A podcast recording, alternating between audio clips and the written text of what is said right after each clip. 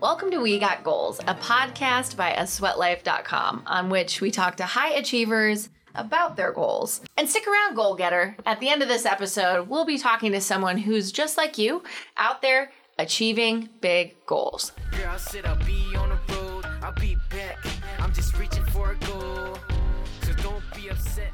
But this is a very special hostful episode on which you'll hear from the four hosts of We Got Goals me, Jeana Anderson Cohen, Cindy Kuzma, Kristen Geil, and Maggie Umberger. And we'll be talking about when we tried new things and how that all turned out. Good morning, Jeana. Good morning, Jeana. Hi, Jeana. Good morning, team.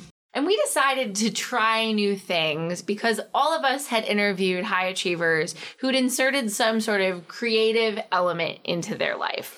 On further assessment of those episodes, we kind of wanted that too. Jeana, I know you tried something new lately that was super fun and interesting. Do you want to kick this off? Yes, I sure did. So I tried a Second City three day intensive. So it was three days of writing and improv. Every day we did about eight hours in classroom, and then we went home with homework. And the homework each day was to create a four page script, which doesn't sound like that much. Maybe it does. It sounds like a lot. okay, it was.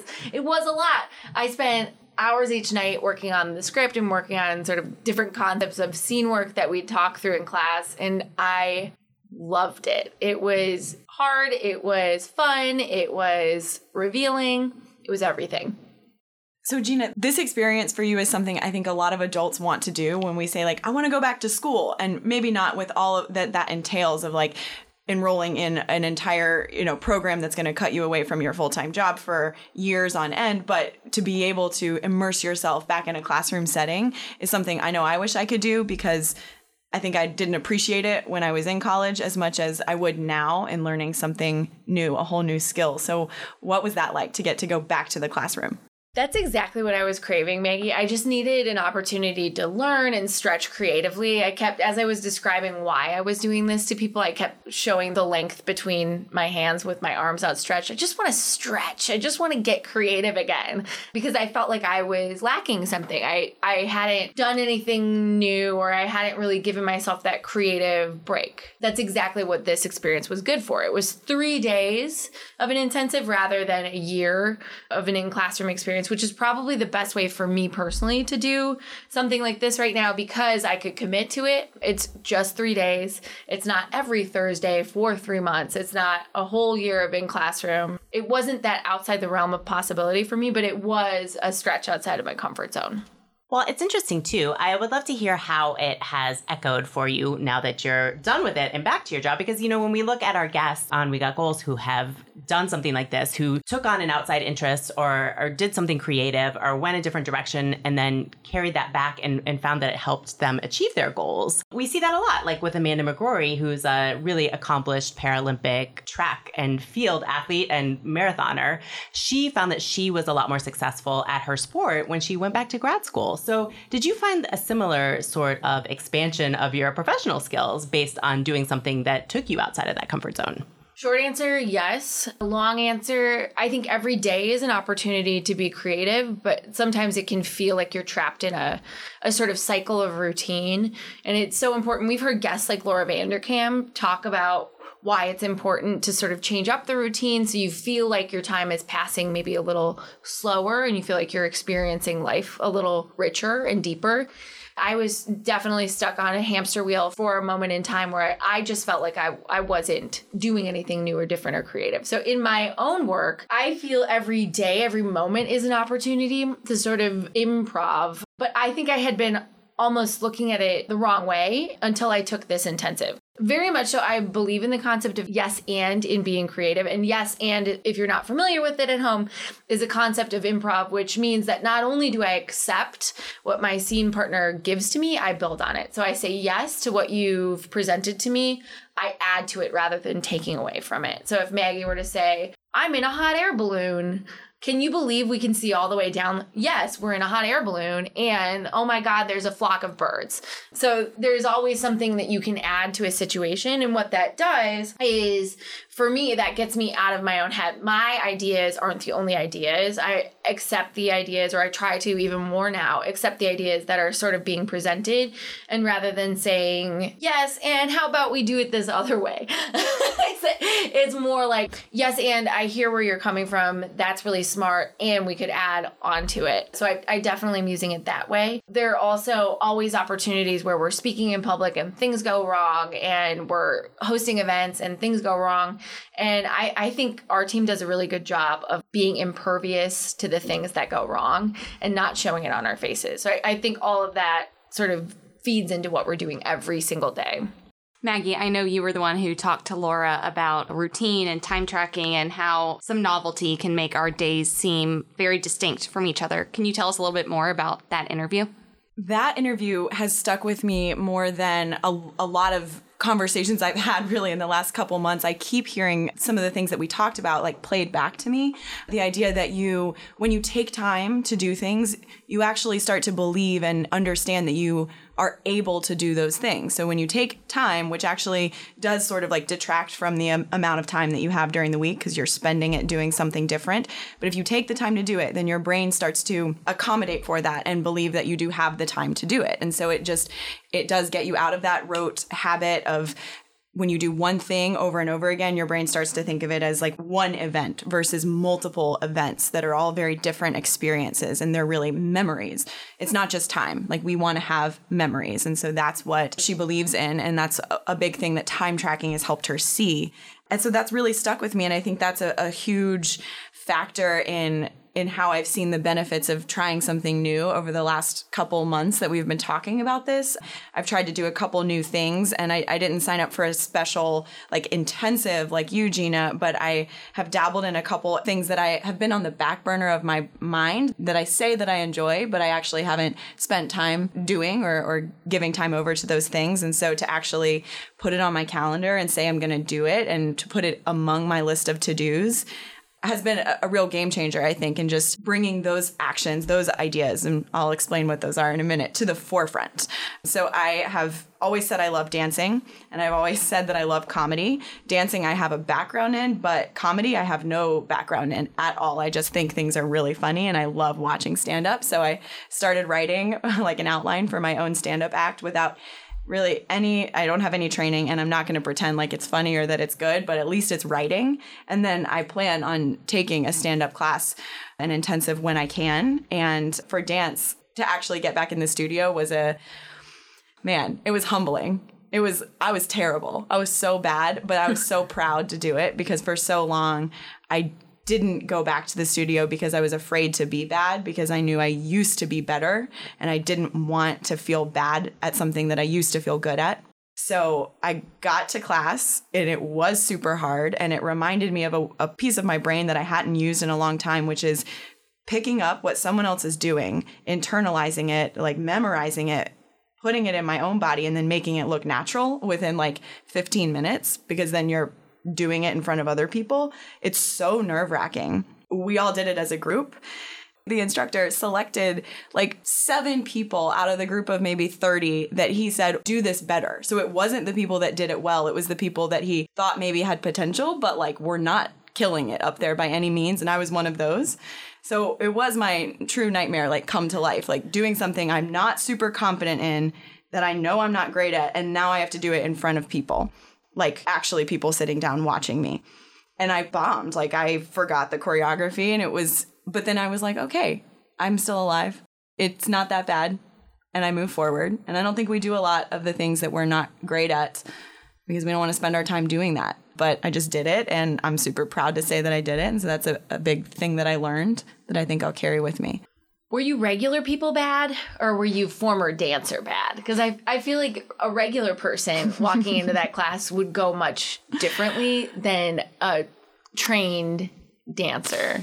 Potentially, but you know, I mean, we are our own biggest critics, so Right. maybe. But I really did forget all the choreography. It was so fast that it was like when I messed up on one eight count, I was messed up for the next four eight counts until I could catch back up. It was like a chain effect of just like, oh, this is going down really quickly. And so, but, and then in the moment, I was like frustrated. And then I left and I was like, oh my God, that's amazing. I've never done something that I've been bad at and had no consequences. And I walk out feeling good. Like I didn't feel bad when I walked out. I felt good. And that was a new, that was a new feeling. Well, as someone who's never been good at dancing, I have to say even your language about it is like I, I don't even I couldn't even articulate like what you are describing. I watch people dance and I, I don't understand like how they use their body in that way. It's an incredible thing to witness. So A, that's cool. B, I think this really ties back to some of our conversation in our last hostful episode about resilience sometimes when we try these new things or go back to old things, we give ourselves an opportunity to fail in a safe way. And then we do walk out feeling good and realize that we can take a risk, we can fail, we can be better for it. And that it's sort of like a safe proving ground for that kind of stuff. Is that something that you kind of felt?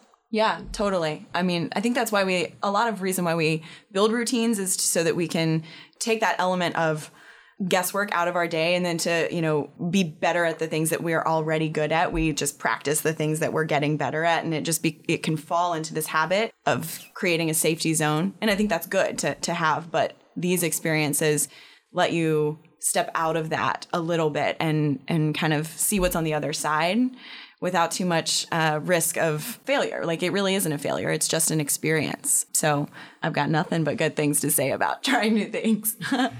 But I mean, Kristen, you're somebody who who enjoys routine. And so the idea of doing something out of your routine, what were your initial thoughts to doing that? Uh, I was dealing with a lot of existential dread for the most part. I,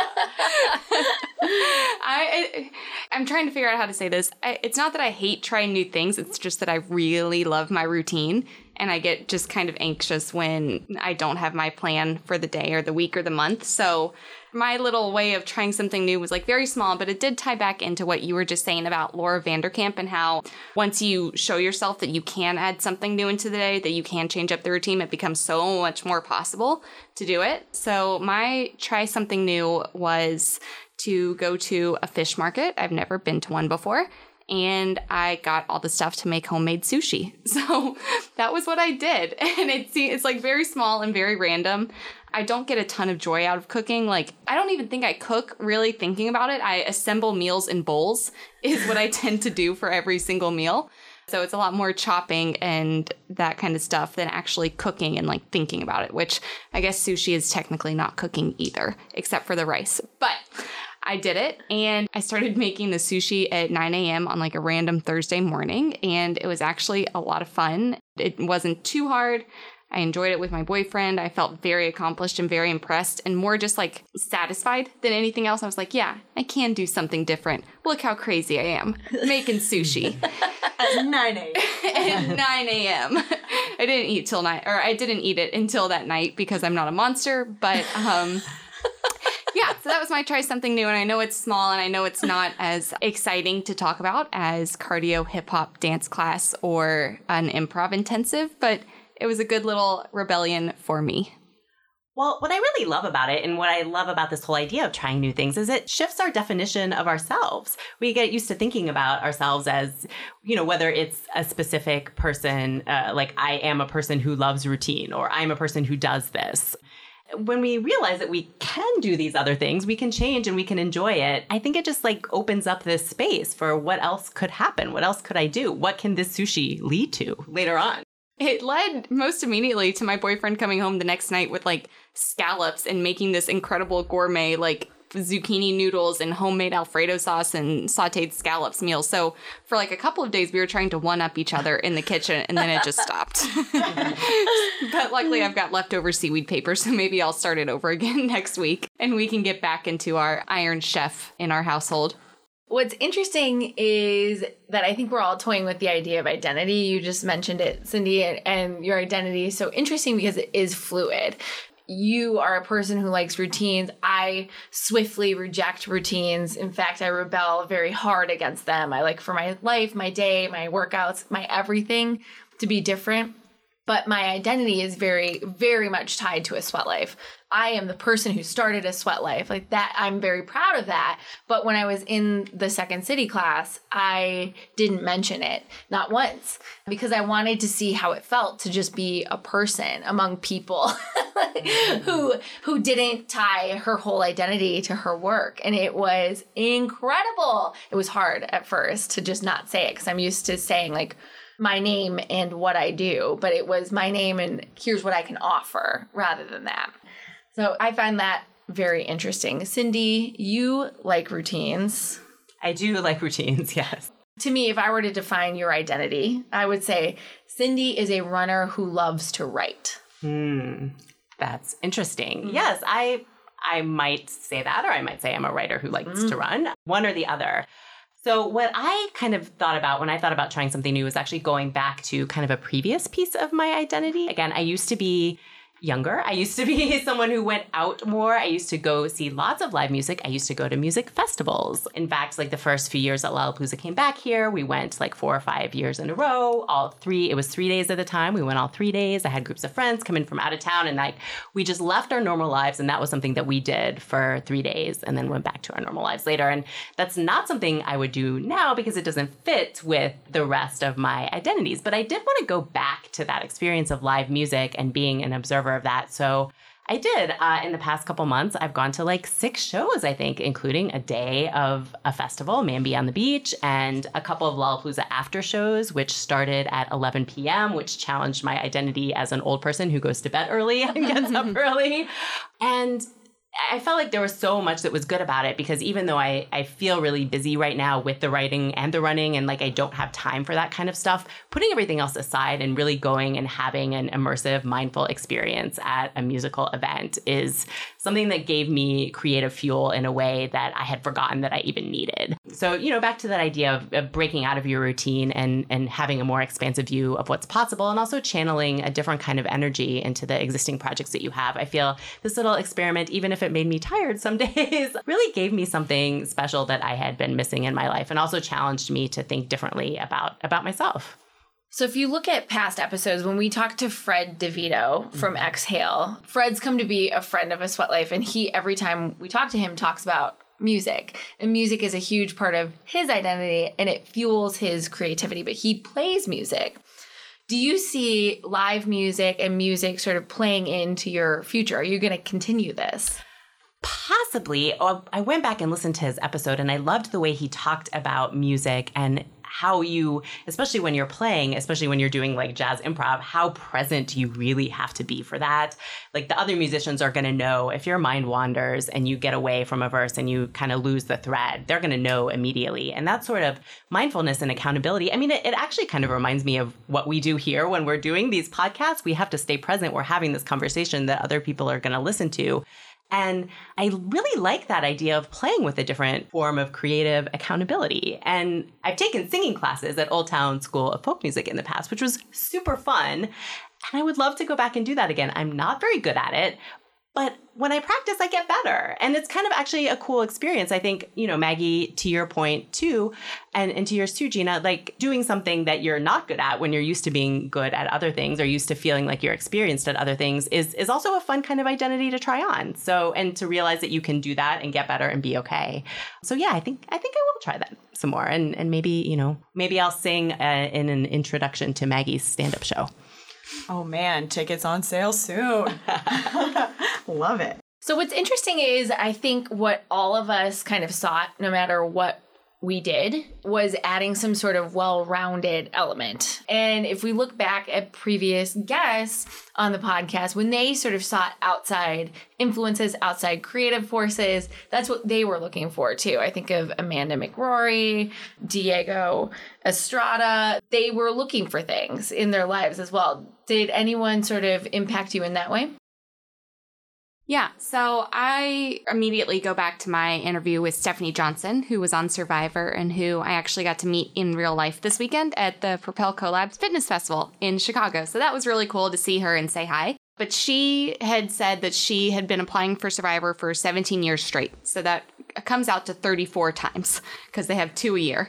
So she started with, with after she saw the very first show and she continued until she got on the show in 2017. And throughout it all, she, even though she was consistently applying, consistently doing this thing to try and get noticed by the casting directors, she stayed true to her own interests and she worked on developing these passions because she realized that doing interesting things, actually, I don't think she realized this. I think it was just something she realized in the post, but that doing interesting things makes you an interesting person. So she, behind the scenes of all of this application process, decided to start training for an Ironman and doing triathlons and really making that a passion of hers. And eventually, the casting directors picked her to be on the cast of Survivor, and they pointed to her triathlon identity that she had taken on as the reason that now was the time for her to be on the show. So I've been trying to think about that more often when the opportunity comes to try new things that if you do interesting things, you become more interesting yourself and you have more to talk about, more ways to connect with other people and enrich other people's lives beyond just your own.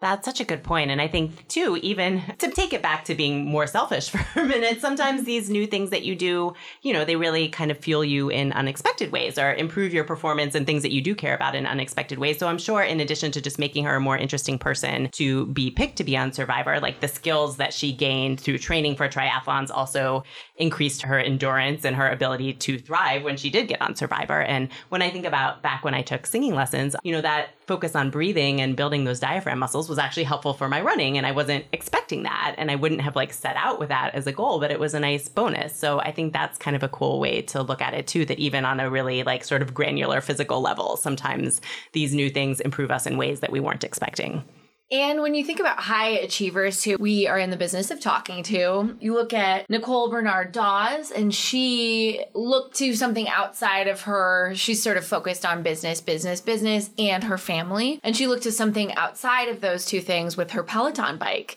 And that actually helped her manage her stress, get her workouts in, and shake up her routine as well. I know that you interviewed her, Cindy. How do you think that bike impacted her?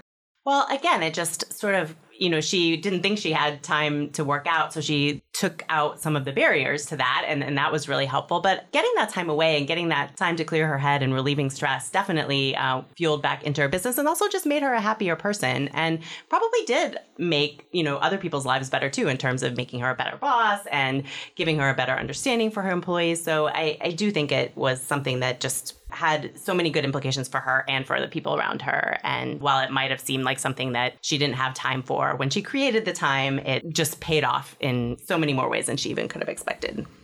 I keep going back to uh, I think what you said, Cindy, that and, and Eugenia about what these new experiences do for our identities. I think about a lot of our guests that are really, really is charismatic and you can tell like they know who they are.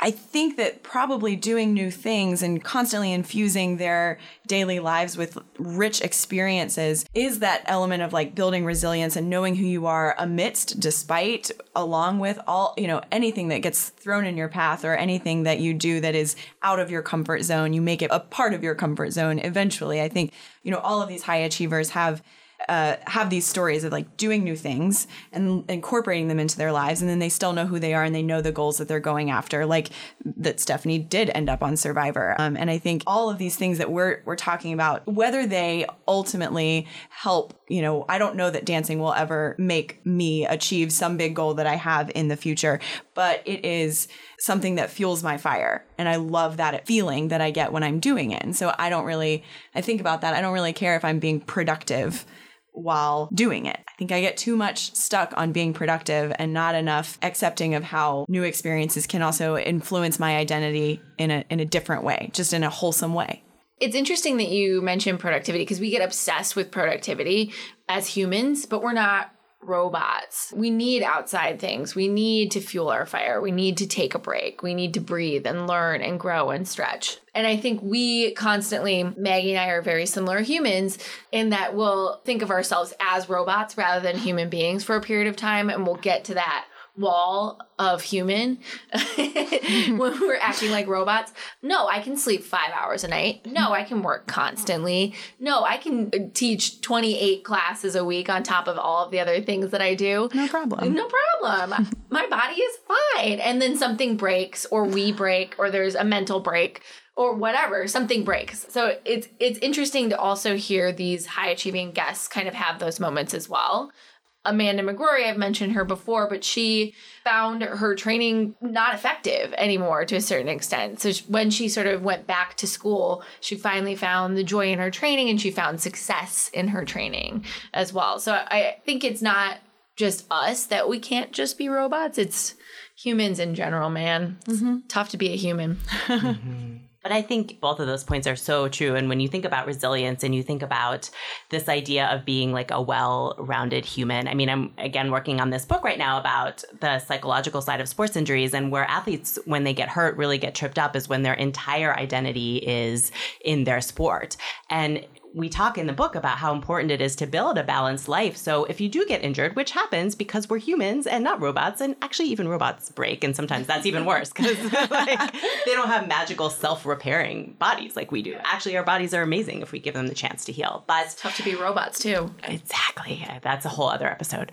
But if you don't have that well balanced life beforehand, it is so much more devastating when difficult things come up because you lose all of your identity and you don't even know which direction to go. You feel completely lost. So if you start to build in these outside interests, these other pieces of your identity, these other things that fuel your fire, Maggie, like you say, in whatever way is really meaningful to you, whether it's quote unquote productive or not, you can adjust more easily to any obstacle in your way to one particular goal. You have other things that you know, even if it is something really devastating and permanent that's going to shift your goals forever, you know that there are other goals that could be just as meaningful to you if you took the time to readjust. And that's really, again, when you talk about resilience, one of the, the ultimate examples of that is being able to shift to a new goal and feel just as excited and accomplished about achieving it and that's what we i think see with a lot of our guests who have made those adjustments and still lived amazing productive lives in in the face of adversity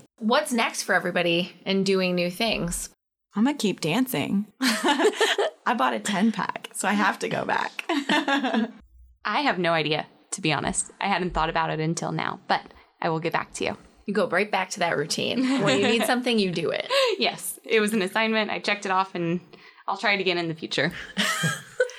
i'm really thinking about going back to the singing lessons now i hadn't actually thought of it before i walked in this room but it was really fun and i'd like to access that again how about you jeana I really enjoyed my experience at the Second City. I made like camp friends. If anyone in this room has ever gone to summer camp, you know what I mean. But it's it's like a shared experience that no one else gets.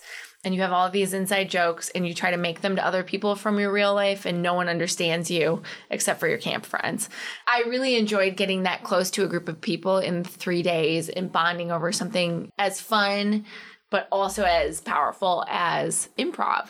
So I may go back for either once a week class, but I know myself, so it'll probably be more like an intensive in the future. Awesome. Well, perhaps we will do a follow up episode in a few months or a year from now and see how all of those exciting new things went for us the second time around. But in the meantime, thank you all so much for trying something new, for being brave, for being bold, and for being willing to talk about it. Really appreciate it. Great to chat with you all. Thank so you. fun, team. Girl, I said I'll be on the road. I'll be back. I'm just reaching for a goal. So don't be upset when I'm Hey, goal getters, Cindy Kuzma here. Get ready because we are about to play another goal from one of you, our listeners. If you would like to share one of your goals, whether it was a goal you've achieved, a goal you have for the future, maybe even a new thing you tried that was fun and inspiring in a way you didn't expect, you can tell us about it and you could be featured on a future episode of We Got Goals. To do it, just record an audio memo and email it to me at cindy at a sweatlife.com. Thanks for listening, and here is one of your goals. I'll be back. I'm just reaching for a goal. So don't be upset when I'm not around. So my name's Joe. I'm from Singapore and Hong Kong. So I've been really working on my fitness goals right now. I'm trying to get leaner um, for the summer and trying to put on more muscle mass. And what's one a strategy that's really good for me is just getting a bunch of my friends, motivating each other, um, and really setting up a time, like um, one, one time a week, to get together and to work on different strength and conditioning exercises. And right now, I'm also very into gymnastics. So I've got a bunch of buddies where we go out and we um, we spend some time tumbling, doing handstands together, and so that's really fun. We uh, really push ourselves and um, it's been like it's been great. It's been uh, very fulfilling, and um, sometimes it's hard to um, find some time to uh, get with friends, but when, when we do, it's just it makes your weekend um, uh, so much better. Girl, I said I'll be on the road, I'll be back. I'm just reaching for a goal. So don't be upset when I'm not around. Just know I'll be back, so no need to frown. This podcast is a sweatlife.com production, and it's another thing that's better with friends. So please share it with yours. You can subscribe wherever you get your podcasts, including now on Spotify. And while you're there, if you could leave us a rating or a review, we would really appreciate it. Special thanks to Jay Mono for our theme music, to our guests uh, who are our co hosts this week Jeana Anderson Cohen, Kristen Geil, Maggie Umberger, and to you, our listeners, Tech Nexus for the recording studio, and Kathy Lai for editing this week.